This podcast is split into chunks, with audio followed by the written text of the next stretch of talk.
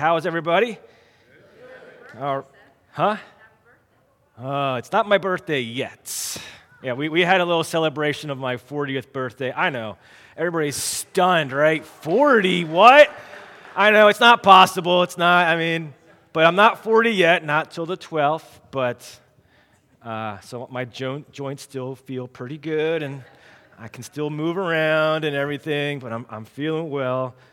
We'll see. I mean, I have had now in the last 2 months, I was saying I've had 3 smoothies.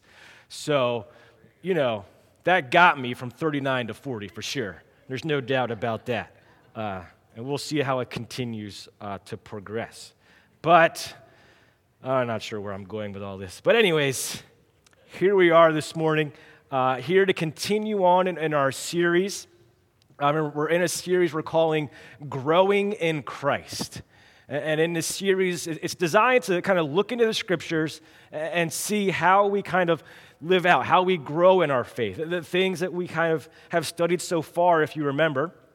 I began this series a few weeks ago discussing really what it means to live a worthy life, a life worthy of the gospel. And remember, I kind of had, going back to Marvel and those who were considered worthy to wield Thor's hammer and all those things, and that we would be deemed worthy of the faith that we have, worthy of the calling to which we've been called to. And then Lance, the following week, preached about maturity and discussing from Colossians 3 this idea of putting on this new self and taking off this old lifestyle, these old, as Dan was even saying, these desires that we have, and now having these new desires of delighting ourselves in the things that are in heaven, the things that are above, and not the things of this world. And then during the upper room, Jim was sharing about putting God first in our lives, of giving him the first and foremost place in our life and in every area of our lives. So as we grow in Christ, we're looking toward maturity. We're putting Christ first. We're thinking of the things that are worthy. And then last week, Bill spoke about the freedoms that we have in Christ. Now, he didn't say that we were free to sin, but what he was saying is that we are free where the Scriptures might not speak completely on an area. He used the example of dressing up, right? Some people will dress up and wear ties to church. Some people won't. There's freedom as we live out this gospel in our lives. So these are the things that we define us. These are kind of the overarching themes here as we look to this series of growing in Christ, that worthy life, maturity, putting God first, and freedom in all these areas. And now we're going to kind of have some messages flowing out of these that kind of deal with specific areas in life, of these areas in life where we put God first. You see, there are areas where we have freedoms, but there are also areas where we don't have freedoms, where God has laid out specific rules for how things should be followed. And it won't always be easy as we look at these. And as we met as a teaching team, Lance reminded us that what is most important is the purpose is that we glorify God in all that we do. That as we live out this worthy life, as we live out this life in maturity, we seek His glory in all that we do. And this is how we grow in Christ. And then if we keep God first, everything else falls into place. Today, as we jump into this series, we're going to be looking at God's design for marriage and how it brings Him glory. So before we join into this, I'm going to open us up with a word of prayer. Heavenly Father, we thank You for bringing us here this morning as we lift up songs of praise and worship to You. Lord, we remember all the blessings that You've given to us, the ways in which You've blessed us in our families and our workplaces, Lord, and we seek to glorify You in all that we do, Lord. Lord, our desire is that we would be more and more like Christ, that we would grow in maturity to be like Him, that we wouldn't be self-seeking, seeking our desire, but we would chase after the things of the Lord. Lord, protect us. Lord, guide us in Your word as we open it this morning. We pray these things in Jesus' name. Amen. Well, as I said earlier, we're going to look at marriage today. And I was going to say marriage is what brings us here together, but, you know, that's just overdone, right, if you know the movie. So here we are as believers and how we approach marriage, what marriage is in the eyes of God. And to do this properly, we need to go all the way back to the beginning. We need to go back to creation where it all began. Remember, in the beginning, the scriptures say that there was only God. God the Father, God the Son, and the Trinity existing for all eternity. And then something amazing happens, creation. Over 6 days, God speaks and everything comes into existence. And on the sixth day, man is created in the likeness of God. In his image, mankind reflects God. Adam names all the animals, but as they are passing by, remember, no helper is found for him. And we remember in the creation story, after every day, it says, and it was good, and it was good, and it was good. But then all of a sudden, something wasn't good. And what wasn't good was that man was alone. And God says that he will make a helper for Adam. So Adam falls, remember, into a deep sleep. And then from his side, the rib is taken, and it is formed Eve. And then come some important verses that we're going to center on today in Genesis chapter 2, verses 24 and 25. It says this, "Therefore man shall leave his father and his mother and hold fast to his wife, and they shall become one flesh. And the man and his wife were both naked and were not ashamed." See, it is within these verses that we see God's plan for marriage. Today we will look at some of the key words in this phrase and also some of the ultimate purposes for marriage. These verses are so important when we discuss this that Jesus even quotes these same verses when he is talked about marriage in the New Testament. He comes back to Genesis and says, this is the foundation. This is what marriage is. So let's look at some of these words here. The first thing we see is leave. We see here that the man shall leave his father and mother. You see, marriage begins a new family. Notice, though, that it doesn't say that a man leaves his family for his girlfriend or his fiancée. There is no leaving until there is a marriage. As believers, we don't live together before marriage. Remember Jesus in John 4, as he is talking with the woman at the well. He's talking to her, and they're having this conversation about relationships. And Jesus says, look, and the man you're with now isn't even your husband. In Hebrews 13:4, it says, let marriage be held in honor among all, and let the marriage bed be undefiled, for God will judge the sexual immoral and the adulteress.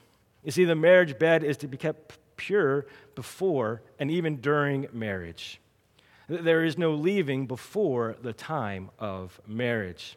Now, you're saying this only says the man leaves. Well, what it's saying here is that the man leaves to begin this new family. He becomes this head of this household, the one, the spiritual leader who takes on the leadership within this family. There is a new relationship that is begun. And as the man leaves, he becomes the center of this new household, a household raised and centered on God and Christ. The next thing we see there is hold fast. Now, you've probably, if you've grown up in church, you've probably heard the phrase leave and cleave, right? That's kind of how it kind of gets mentioned through as you raised in the church. And it has this sense of that there's a permanence here. There is a covenant made before God. Scripture says that God hates divorce. Now, Scripture also does speak more about divorce, and it is an important topic for us to discuss as we grow in Christ. The good news is that I don't have to cover it today. Jim will have that message in a few weeks as we kind of break it down and really see what does God speak and what is God's desire for these things.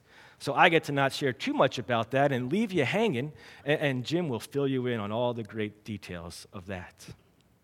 The next phrase is maybe one of even more importance. It says, and they shall become one flesh. And here's where everybody in the room gets squeamish. Why? Because for too long, the churches have had a list of thou shall not and how sex is a bad thing. And the scripture is clear that there is sexual immorality and there is dangers, and we should avoid it in certain contexts. But remember, these verses are giving us this picture of a pre-sin world. And as we think about sex and its true context within marriage, it is a blessing from God. We need to teach that side more often and not be afraid to think and discuss these things. It relates to a time when there is a leaving and a cleaving and a right place and time within marriage. Remember, as I said before, the passage from Hebrews. The marriage bed is a place of honor. The Bible even has a whole book that talks about relationships and how they go, and it's the Song of Solomon. And if you've ever read through Song of Solomon, it's a book that Jewish kids weren't even allowed to read until they were 18 years old. So now everybody's going to jump in this afternoon and go read through the book of Song of Solomon. So in that book, in chapter 2, verse 7, it gives warnings about relationships and offenses that we need to put up. It says, "I adjourn you, O daughters of Jerusalem, by the gazelles or the does of the field, that you dare not stir up or awaken love until it pleases." There is a time and a place for love to awaken. And this is so important that it quotes it later on, even in 3:5 and 8:4, and within those books. It talks about the importance of waiting, that there is a time and a place, and do not awaken it before it is time.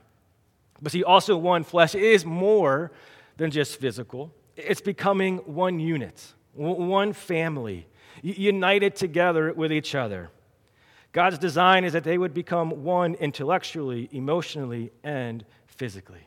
You know, in a couple weeks, Jonathan, he'll preach about this family structure and this unity that comes in the structure that God lays out for us in Ephesians, of how these two come together and form this new family unit. Now, we move on to the next phrase, and the next phrase is the one that the culture would rebel against, and it's the phrase, "and the man and his wife." And here I say we have the words that will send waves through today's culture. Marriage is between a man and a woman, not a man and a man or a woman and a woman. God's word clearly defines this. Now, before I go any further, and I can't cover all the details within this, I will share some more, but I wanted to make reference to another message that I gave while we weren't meeting in person. And if you go either through the archives of the FFCsermons.org or on the website, if you go back to May 3rd, 2020, I gave, during our What We Believe series, a very deep discussion upon this and brought up a lot of the things that get mentioned, a lot of the arguments that get mentioned, and how as Christians we can talk about them in an open and a very conversely way out of love and care. So, I want to remember us. Remember, there is a big picture here. And this is why I've gone all the way back to the book of Genesis, to creation, to see what God has laid out and what he is instructing for us. You see, we bring him glory and honor as we live out the instructions that he's given to us. And the message of the Bible is clear.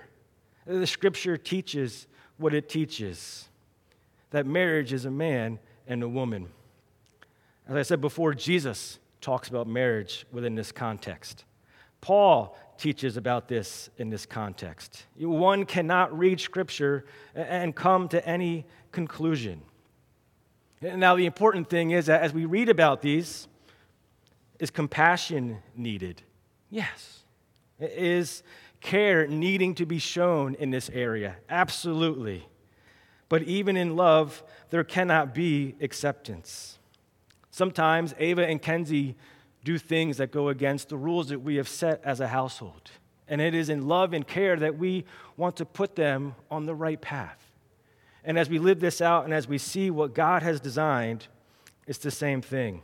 We want to give honor and glory to him in all that we do.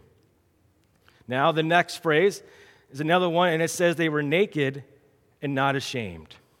See, that there was no sin in the world. There was no shame. Sin was not a part of their lives yet. Here we have the perfect marriage. They had nothing to hide from one another. But then we'll see how quickly it will change in the following chapter.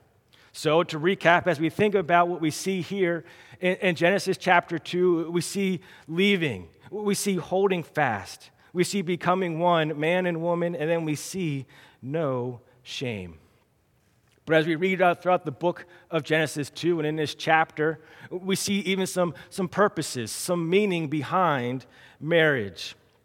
And now the first one I have here is procreation. I mean, before I get into that, I want to say this is one that, depending on the commentary, it's actually kind of debated if this is a purpose within marriage, but I thought it was worth sharing for us. Because one thing is clear, that God has a plan and a purpose for his creation. One of the instructions that God will give to Adam and even to Noah is to be fruitful and multiply. And I want to be careful here because this isn't the only purpose within marriage. And there's oftentimes, there's many struggles within this issue. So it just doesn't make it, this isn't a complete purpose here, that your marriage is any less importance or of care. That this is something, though, that at least that God has designed within the context of marriage, not outside of it. Even as we struggle through these things, there is still a purpose and a context in which it should be happening. Everybody who this command is given to was married. Now, the next thing that we see is complementary. Complementary. I know, complementary. Thank you. I know, she's still trying to get it. I knew as I was coming, I was like, I better put this thing out because, anyways, you see what it says. All right. God saw, remember, that it wasn't good that Adam was alone. That man and woman are meant for each other. God saw that he was alone, and it wasn't good. Some commentators, as I was reading this, as Adam, he says, was naming the animals, that maybe he was having them come in pairs, similar to the way that they came onto the ark. And Adam is sitting there naming the animals and realizing as they're all coming in pairs that he didn't have a pair, that he was alone, and that God knew that he needed a helper. Now, Scripture points out that as Adam fell into a deep sleep, that a rib was taken from him, and from his side, his helper was formed. There's this great quote from Matthew Henry who puts it this way.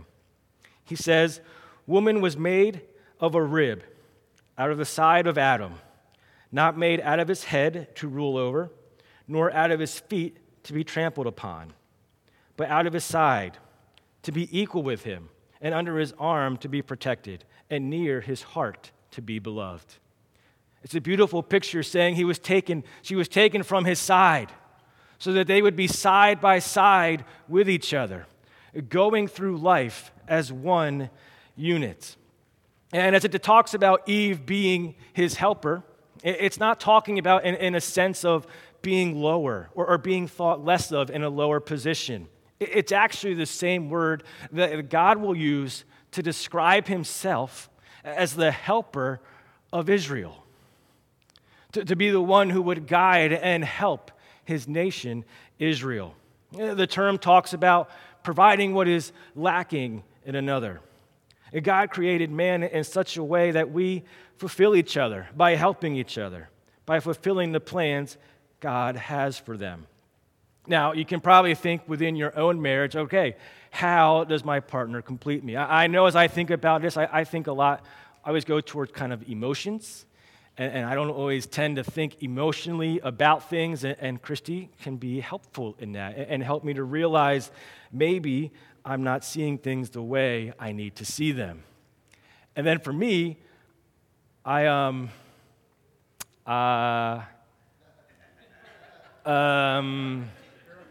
gotta do something. There's probably something that anyway, let's move on. There's definitely something, right, as you know. But a woman is the perfect match. As they come together and form this new family, they are complementary to each other. They're thinking about each other. And it's not in that cheesy, like, you complete me type of movie kind of way, right?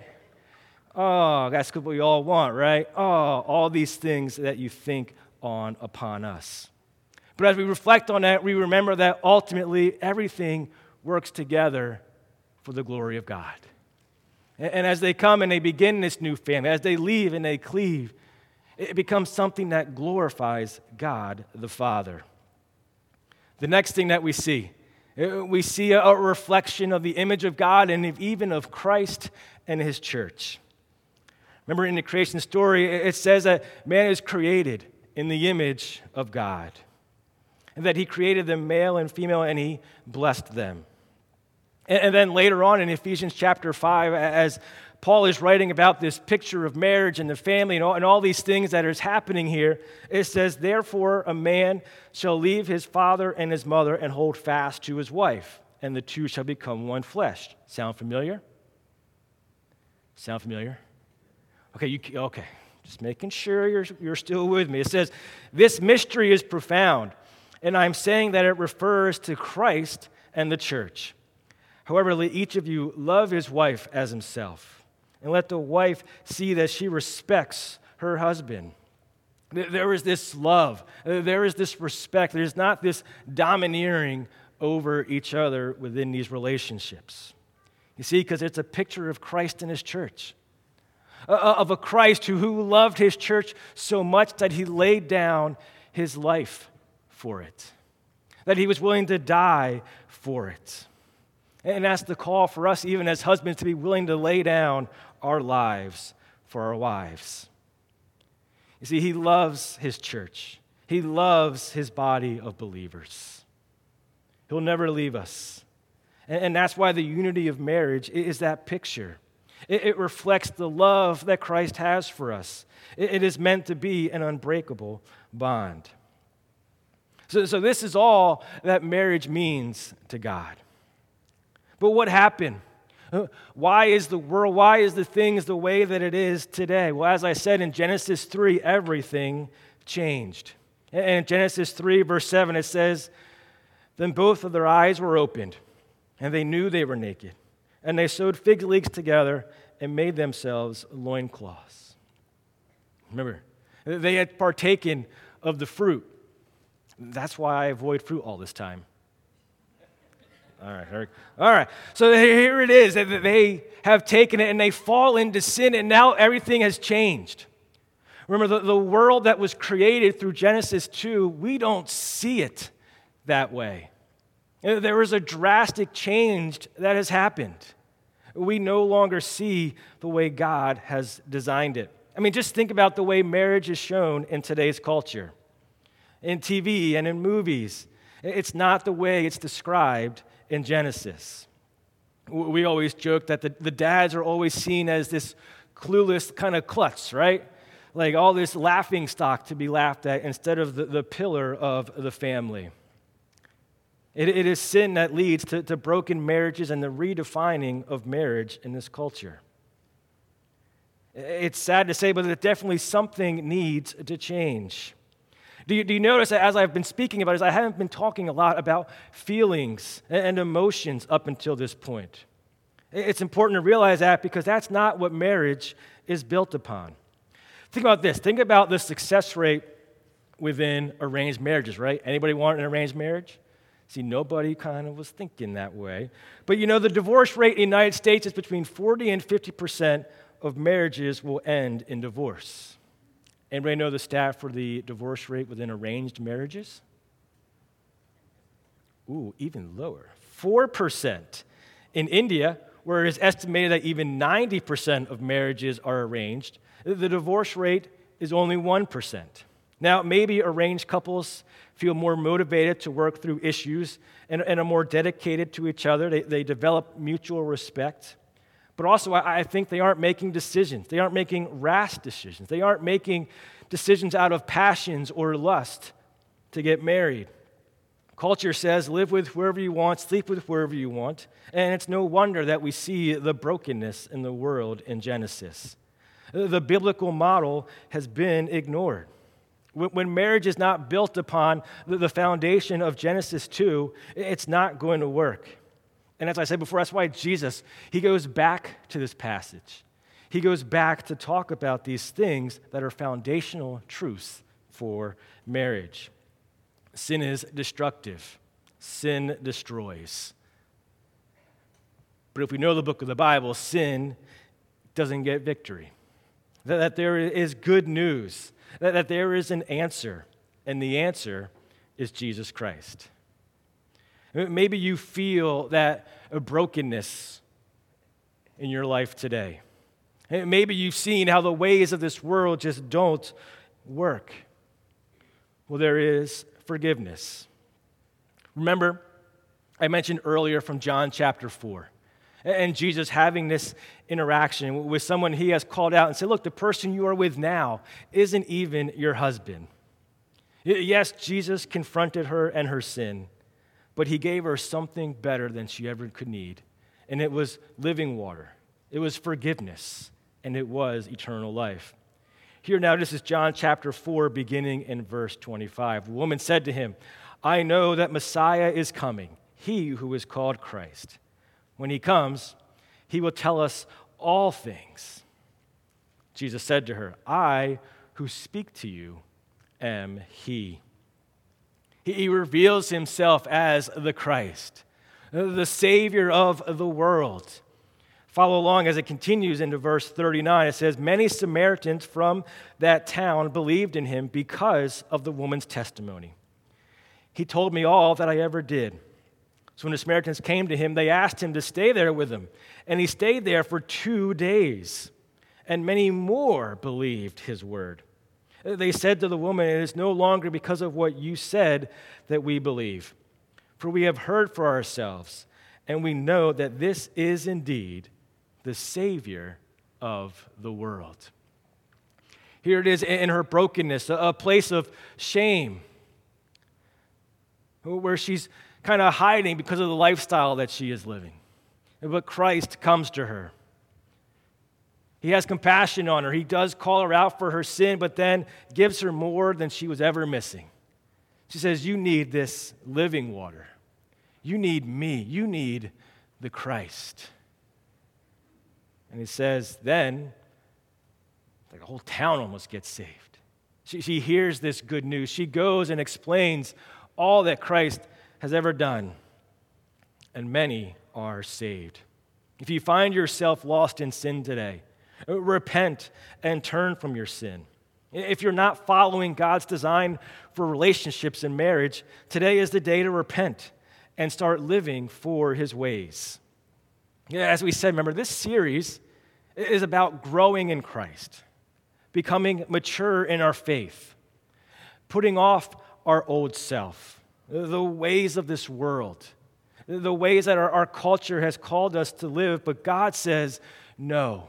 As Dan was saying, he was saying we try and keep one foot in both, right? We try and be in the world, and we try and be in the church here on Sundays, and it just doesn't work for our lives. We end up chasing after the world. We chase after a culture. We chase after the things that God doesn't want in our lives. You know, it's important as we discuss marriage to say, yes, marriage has its place. But Scripture also talks about the understanding of singleness and understanding that God sometimes calls people to something else. And understanding that, yes, there is a place for marriage and there is a place for singleness and there is a place to glorify God in all that we do. No matter the circumstances, wherever he has called us, that's where he wants us to be. Now, as we think and reflect on Genesis chapter 2, I thought I would share, a personal journey with marriage. And yes, I got Christy's permission. So here we are. So I want us to think back to my life and take a time back. And as many of you know, Christy and I met at Emmaus Bible College in the beautiful corn state of Iowa. Anybody been to Iowa? Yeah, I would expect not many. It's all right. I don't take it personally, but it's a great state out there.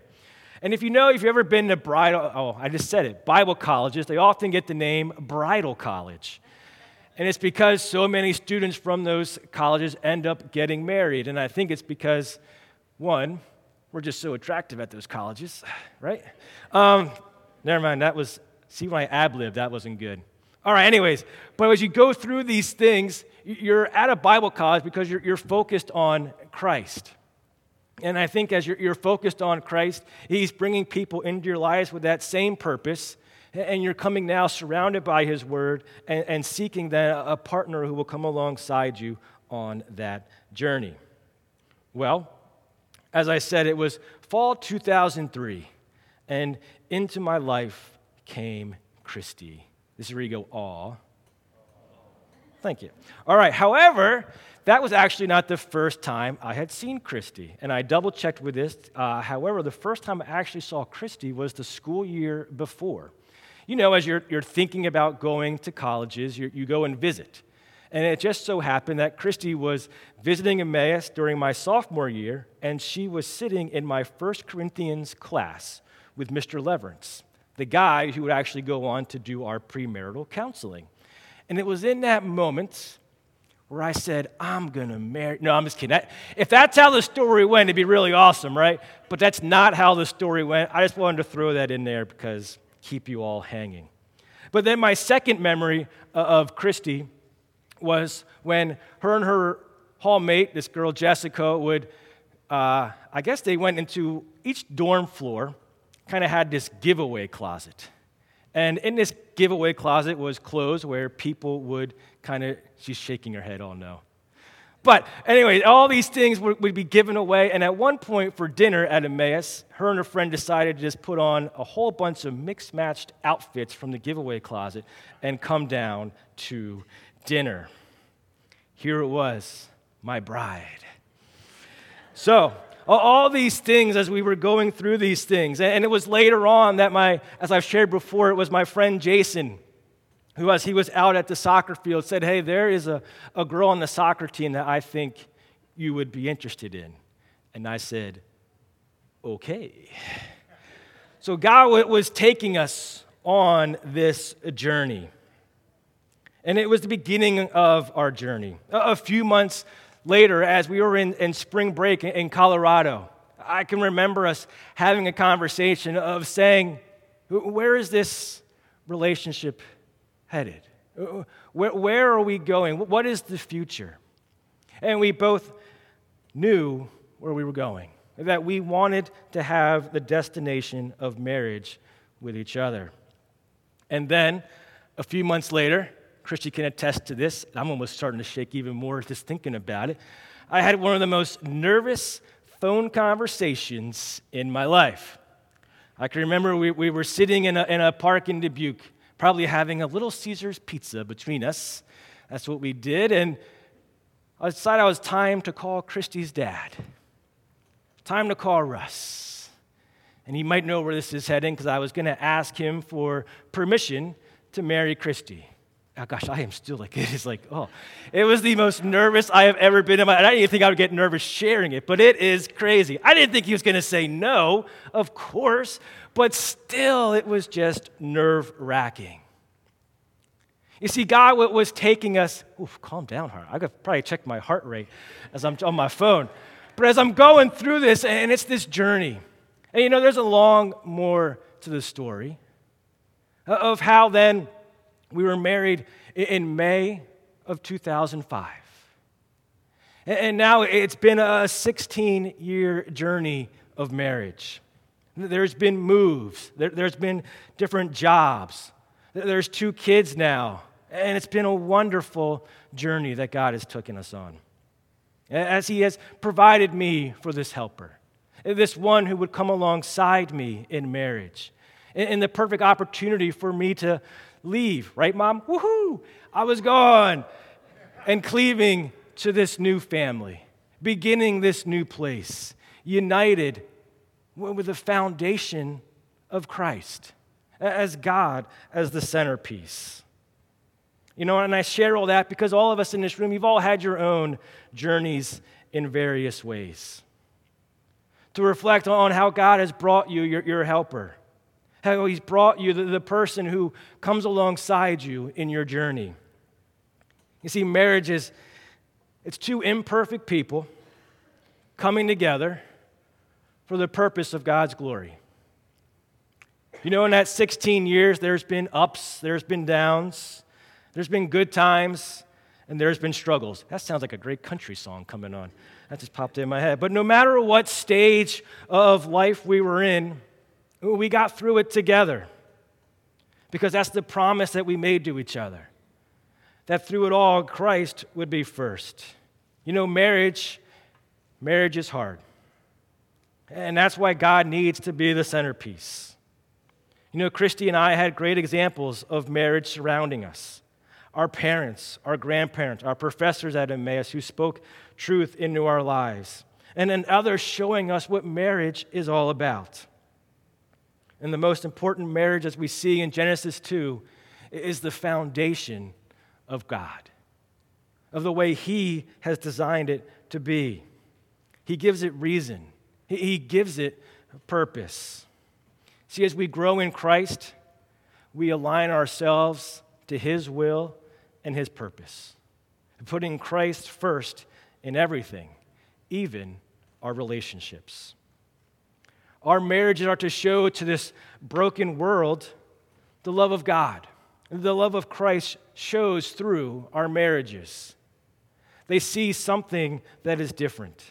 As His people live out on His purposes, He sees all that He meant for us to be. As we reflect on this, we think of the brokenness of the world, and we remember the goodness that comes in Jesus Christ. Amen? Let's pray. Heavenly Father, we thank You for this day. You know, we thank You for this opportunity to gather in Your name and discuss these hard topics, these topics that don't align with the world around us. But we are called to live differently. We are called to stand out as light in the dark world. Lord, we thank You for the helpers that You have brought into our lives, the ones that You have brought alongside us to help us and to guide us and direct us, Lord. Lord, we pray for the marriages here in this room, that they would be a light that shines upon their Heavenly Father. We pray for the relationships in this room, Lord, that they would be honoring to You, Lord.